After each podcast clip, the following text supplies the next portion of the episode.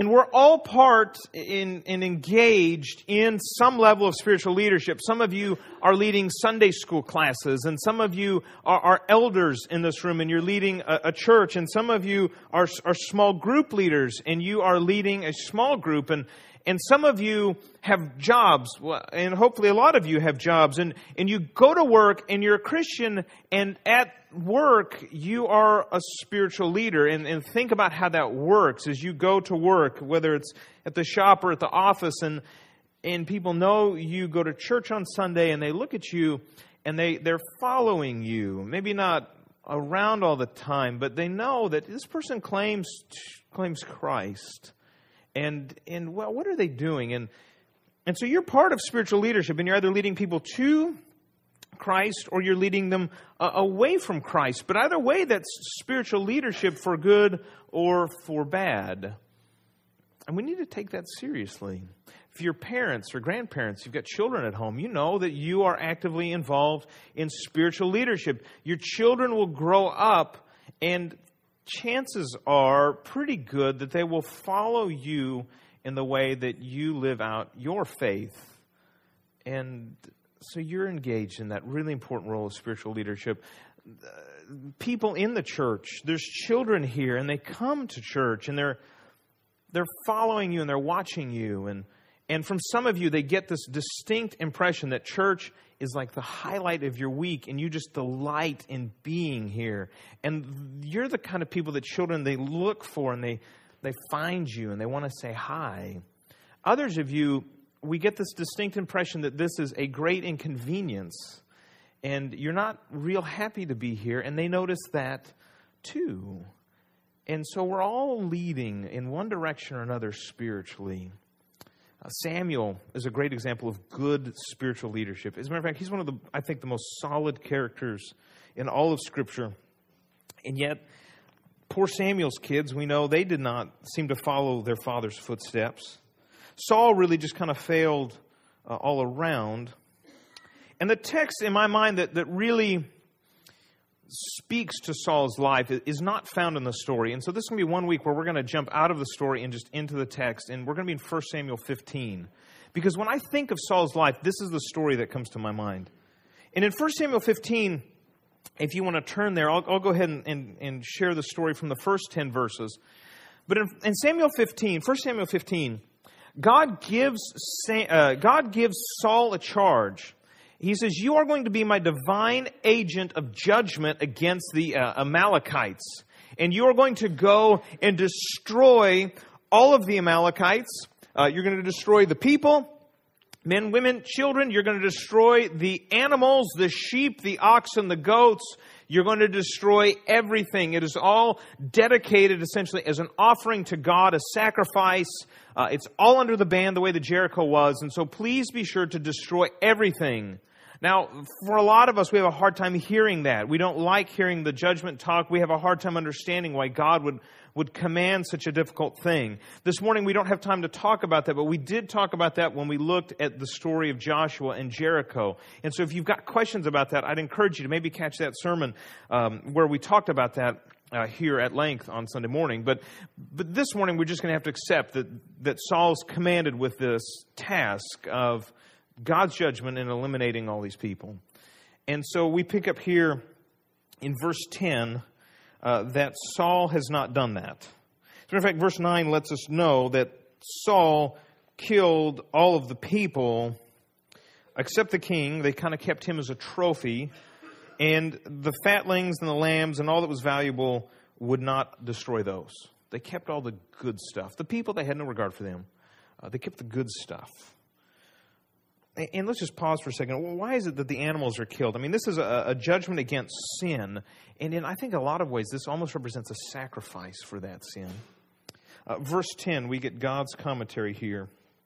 The word of the Lord came to Samuel, and he says, I regret that I made Saul king. And that's just a strong verse. You think all the way back to Genesis 6, verse 6, where God regrets making humanity and then sends the flood to, to wipe wipe them out and start over. And here it says, I regret that I made Saul king. And I, I take from this verse that God can appoint us to places of leadership. uh, whether it's teachers or ministers or elders or parents, and then later look at the way that we've done things and say, you know what, I regret that. And that's a hard reality to live with. But he does. He says, I regret that I made Saul king, for he has turned back from following me and has not carried out my commands.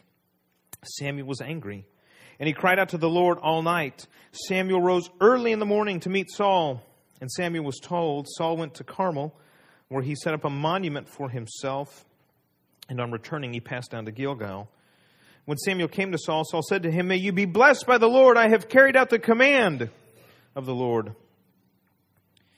But Samuel said, What then is this bleating of sheep in my ears and the lowing of cattle that I hear? Saul lies to Samuel. He says, Oh, may you be blessed by God. Hey, listen, I've done everything you've told me to do. You know, I wiped out the people, did all this. God said this, and here it's good. And, and Samuel calls me, he says, Well, then why do I hear the sheep? And why do I hear the cows? And Saul said, Well, they've brought them from the Amalekites.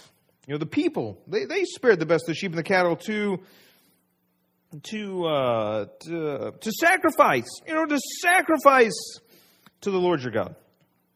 But the rest, we've utterly destroyed. And then Samuel said to Saul, Stop. Have you ever just been in a conversation where that's really the only word? You just, you hear nonsense and you just like, stop just stop it. You're not fooling me. You're not fooling anybody. Just shut your mouth because I'm going to tell you what the Lord said to me last night. He replied, Speak. Verse 17 Samuel said, Though you are little in your own eyes, are you not the head of the tribes of Israel? The Lord anointed you king over Israel, and the Lord sent you on a mission and said, Go utterly destroy the sinners, the Amalekites, and fight against them until they are consumed. Why then did you not obey the voice of the Lord? Why did you swoop down on the spoil and do what was evil in the sight of the Lord? Samuel here is calling Saul out, saying, Hey, listen, you know, it looks good to the people, but God's not impressed. God's not impressed. As a matter of fact, God regrets making you king. God regrets leaders that turn from following him. He just does. God puts people into leadership positions, and then when they turn from following Him, they're, God's grieved by that. And Saul here turns from following God. He turns to serving his own interests. Notice he has no regard for human life. He wipes that out, but the good stuff, man, he keeps that. He keeps the valuable stuff for himself. It seems that he's turned and he's just serving him. Now, he likes the appearance of religiosity. If you were reading in the story, then you went across a story that's in 1 Samuel 13 where Samuel tells Saul, "Listen, before you go into battle, you're gonna we're gonna make a sacrifice. I'm gonna offer a sacrifice, Saul, and I want you to wait here for me so we can do that." Well, Saul waits, becomes impatient. The people get nervous, and Saul has no regard for the command of God, but he wants to have the appearance of God's blessing. And so 1 Samuel 13 tells us that he offers the sacrifice himself. He, he makes the sacrifice himself, which is completely uh, unauthorized and not what God wants. Now, for us, you know, any one of us can go worship God, but at that time, certain people, consecrated priests, did that. And Saul has no regard for God, but he wants that veneer. He wants to look good. And so when Samuel comes to meet him, he's not obeyed God, but he says, you know what? Hey, listen, I have obeyed God. I've done half of it at least, and half of it's better than none. And well, you know, that makes me look pretty good. I've done the things that God's wanted me to do. In, in Haiti, when the earthquake came, you'll remember it took so many people's lives and it just destroyed cities. Even the nicer houses that were made with cinder block uh, were destroyed. And uh, building folks from America went down there to try to help them rebuild and maybe get some building codes that, that would help. And, and they discovered the reason so many of these buildings failed. They would take these cinder blocks and put them together with concrete, but they would mix the concrete with a lot of beach sand because they wanted it to go longer. Now, you know how, how great beach sand is. If you've ever made a sandcastle, it gets dry and it just turns to powder. Um, you start to dilute a lot of concrete with beach sand, and you get a lot of the same effect, although it looks a little more like concrete. And that's what they'd done. They'd mixed all this beach sand together in this concrete, so that when it started to shake, it, it just just disintegrated. Another problem was that the beach sand has a lot of salt in it. And the little bit of steel reinforcement they had on those walls was completely corroded because it had come in contact with all of the salt. And so these buildings were just decimated like sandcastles. Now, if you looked at them, they may have been painted, they may have looked nice, they may have been decorated, but it was just decorating a wall made of sand. And I think in a lot of ways that's Saul's life. Saul is completely unstable. Saul is completely unanchored. Saul is a mess. He's a wreck. But man, from the outside, he looks so good. And here this morning, all of us in, in Sunday best, man, we look good, don't we? But the question is, what is on the inside? That's the most important part. What's on the inside? Are we as unstable as Saul? Uh, Saul when he's confronted by Samuel, notice what he says to him. Saul said to Samuel in verse 20, after he's been called out on his sin, he says this He says, Well, I have obeyed the voice of the Lord. I have gone on the mission which the Lord sent me. I have brought Agag, the king of Amalek, and I have utterly destroyed the Amalekites. But from the spoil the people took sheep and cattle, the best of the things avoided to destruction to sacrifice to the Lord your God. Do you hear Saul saying, Well, no, wait a second. I, I did what you told me. I did what you told me. Saul, I think, isn't just trying to lie to Samuel. I think he believes it. I think Saul is self deceived. Saul's fooled himself. He's had a lot of practice doing it. And, church, that's us too. You know, you can fool yourself, but you can't fool God. You can trick yourself into thinking that, that everything that you're doing is okay or it's good enough, but it's not. You can't fool God because God sees through that. And God knows what's on the inside. Now, when WorldCom fell uh, into bankruptcy, the CEO there was indicted for, at that point in time, the, the largest accounting scandal in America. Now, since it's, it's only got like the bronze medal, um, I mean, we're only talking $11 billion that like evaporated, um, you know, so nothing big in comparison to lots of other scandals that we've seen lately. Uh, but, but the CEO, when he was uh, charged and that he's getting ready to be sentenced, he sends a letter through his lawyer to the judge and he says, you know, hey, listen, I'm 62. I've, I've been a pretty good guy. Says, you know, I've loved my family. I love my grandkids. I've given lots of money to other groups, and I've even given a lot of it anonymously. And, and the phrase that stuck out to me as I read through that news account this week is surely that should count for something. Surely that should count for something. I think this man had so self uh, deceived himself, he had fooled himself so much that he thought, you know what, this really isn't that bad.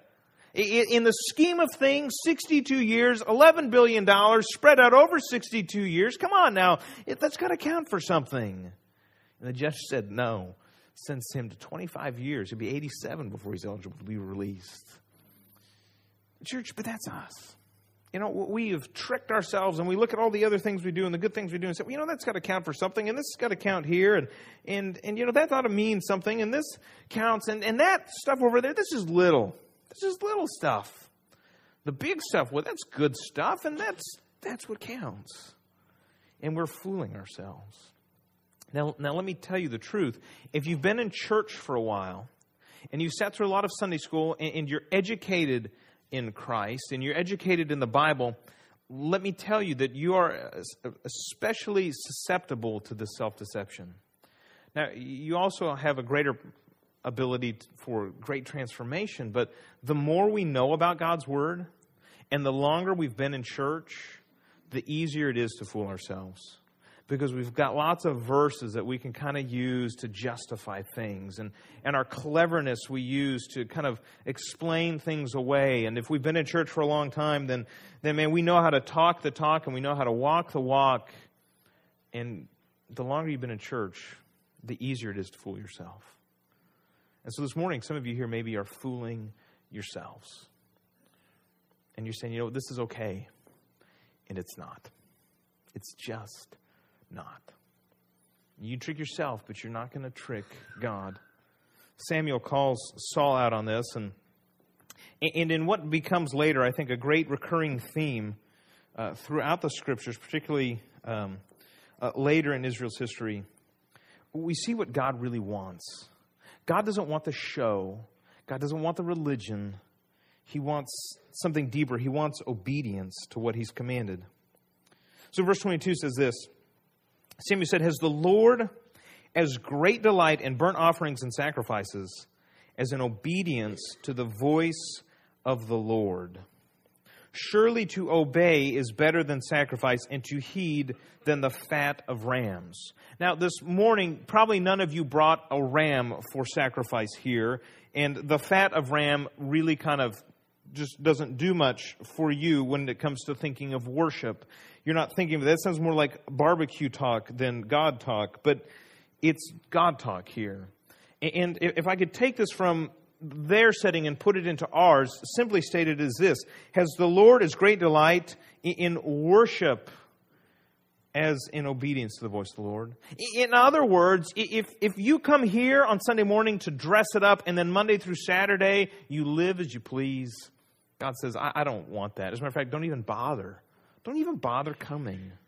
Listen, to obey is better than sacrifice. In other words, to live as a true follower of Christ Monday through Saturday and never darken the door of a church on Sunday is better than to show up on Sunday alone. That's the word. Verse 23 explains it. It says, Well, rebellion is no less a sin than divination. In other words, if you rebel against God, it's as though you have discovered a better way. You have discerned a better truth than God's truth. And God says, you know, that's the same as if you were to try to go to a medium and figure out something else. Stubbornness, the NIV translates it arrogance, is like iniquity and idolatry. Think about that for a second. Some people really take pride in being stubborn. Oh, I'm immovable. I'm stubborn. And I'm a stubborn person. And what God is saying here listen, if you're stubborn and you refuse to change and yield and be transformed, you are holding yourself up as God. Because you're saying, I'm going to do it my way in no other way. And that's idolatry. He calls it out right here. He says, Rebellion is no less a sin than divination. Stubbornness is like iniquity and idolatry. And because, Saul, you have rejected the word of the Lord, he has also rejected you from being king. Church, this morning, God is interested most of all in our obedience. More than the religiosity, more than anything else, God says, I want you to hear my words and I want you to put them into practice and I want you to live like you mean it. More than the garb of religion, I want you to obey. Uh, how does this all come back to baby dedication Sunday? Well, yesterday, I had a great example of this. You know, because you can fool yourself, but you can't fool kids. Anybody with me on that? You know, you can try to sell it and spin it, and this is great, and they're going to look at you and be like, it's not great. They see right through that, and they'll call you on it. Yesterday, um, it was me and the kids, uh, the two older kids, Miles was sleeping. And Caleb kept rocking in this rocking chair and hitting the wall with it. Now, in our house, we've got like three gallons of leftover paint from when they built it, and we're getting through it quickly because of instances like this. And it just drives me crazy. And so, whack, whack, whack. Don't, don't hit the wall. And he just jumps back in that chair again, not thinking, and hits it again. I said, Stop hitting the wall few minutes go by, he jumps back in the chair again. I said, What are you doing? You're hitting the wall. And Bailey goes, Hey, Dad, you're, you're awfully upset about this wall.